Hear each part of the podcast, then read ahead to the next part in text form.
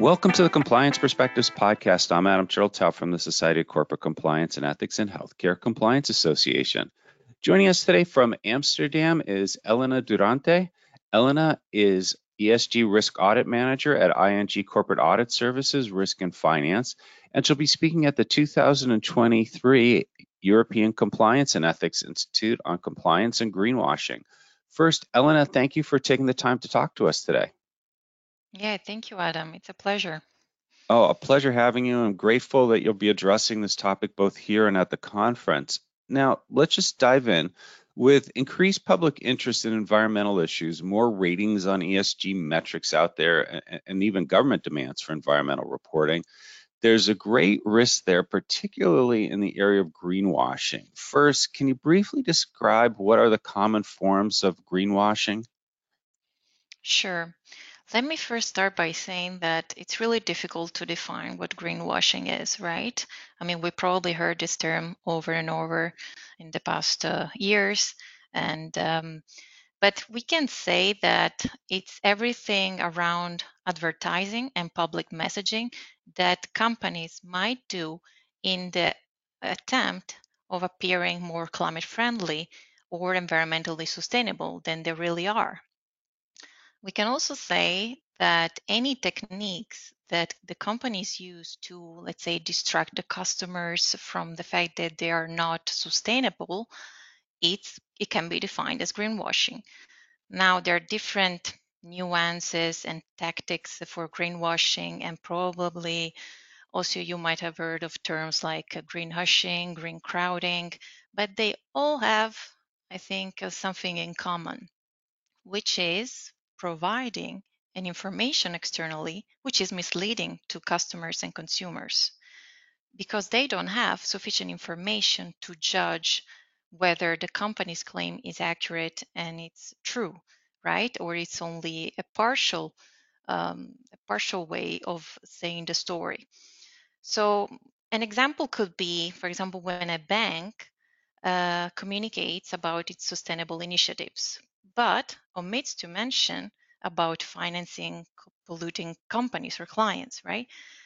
Um, but we can also say that greenwashing is about uh, setting E S G-linked K P Is for a company where actually they do not address an, an ambition level for, for the company, or they're not material, or they do not target at all the key issues that for the industry where that company works at.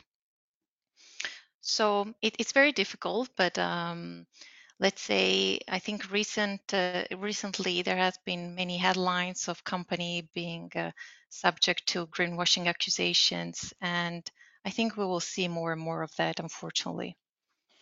Yeah, I'm afraid that you're right. With more and more demands for environmental accountability, more organizations are going to be tempted to sort of fudge what they have to say to better meet expectations. So what do regulations say about greenwashing? Yeah, I think, let's say uh, not yet enough, I would say, but they're starting. So regulators at global level have acknowledged the fact that this is really a risk for consumers, right? And it can distort the market practices and, and the functioning.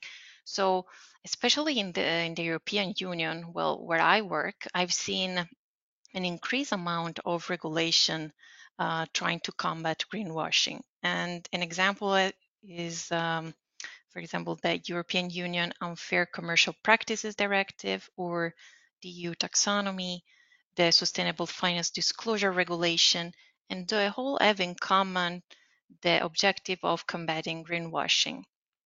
Now, um, something I would like to share is also uh, an, uh, a recent proposal at the European Union level, also to back up, to um, to force companies to back up their green claims about their products, but really to back up their claims with evidence. This is not yet a regulation, but you can see the direction of the European Union regulators there. Uh, outside of the European Union, there has been less, uh, let's say, regulation.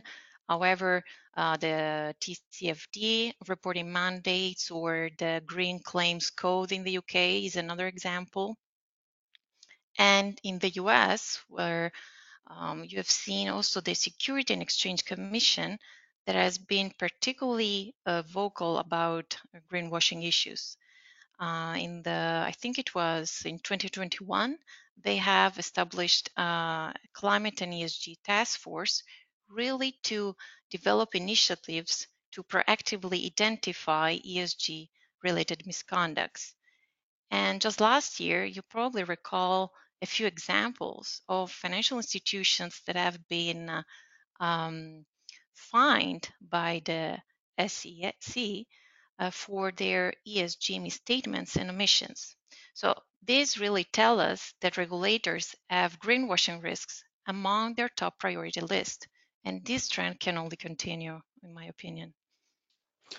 Well, it seems to be the direction things are going, but absent regulations at this point, what has been the fallout when companies have been caught greenwashing?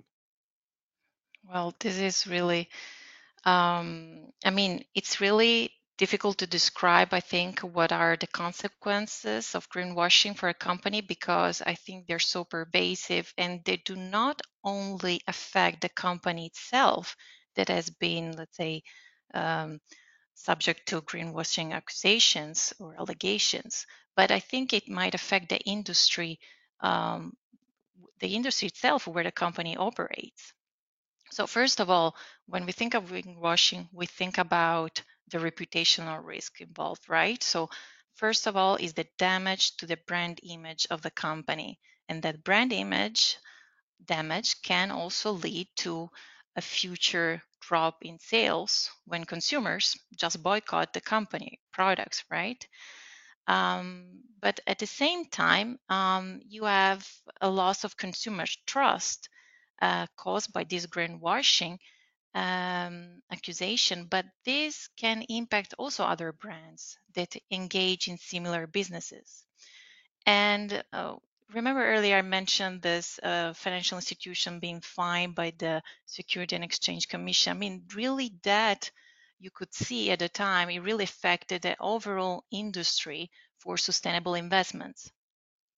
You see a disengagement of investors from this type of uh, uh, investment proposals because they distrust the institutions, right?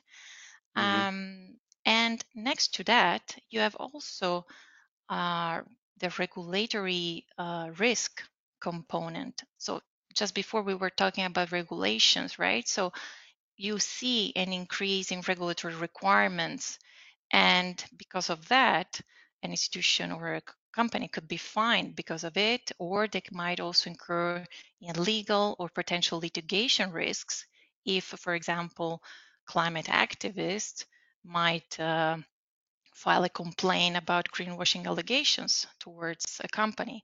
So all of that, of course, has not only reputational risk uh, effect, but also a financial impact, right? So the drop in sales, the litigation costs, uh, but also potentially the increasing financing costs.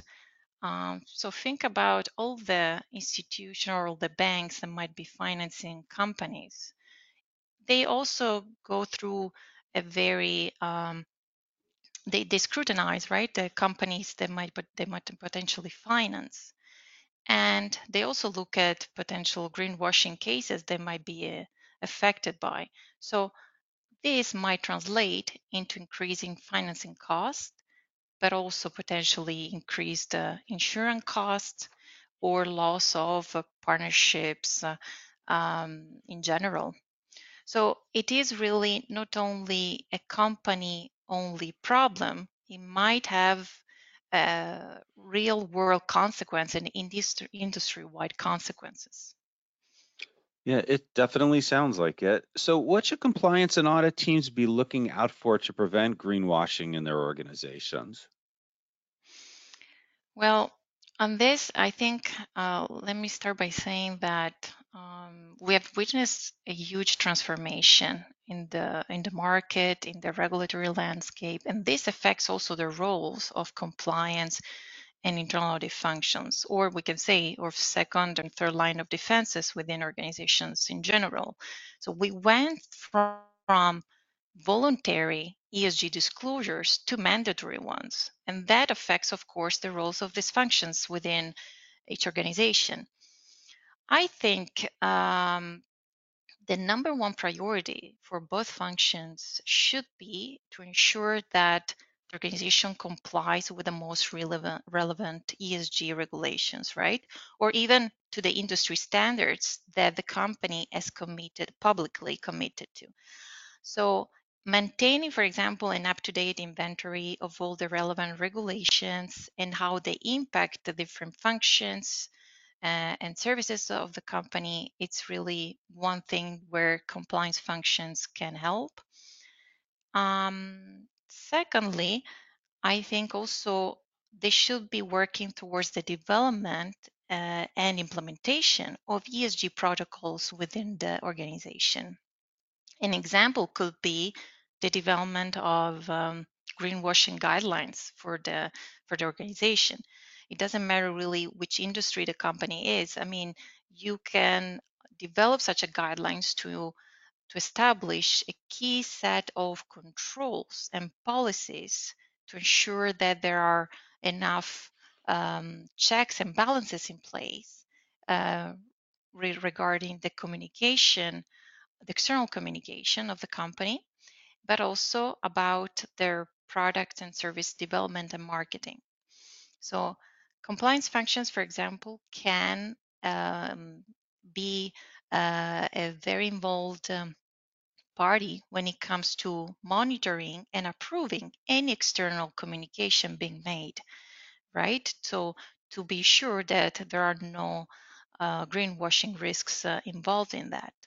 But also when it comes to product uh, and service development, it is important to understand whether this product or services or the methodologies involved in the standards and the characteristics of such products might lead to greenwashing.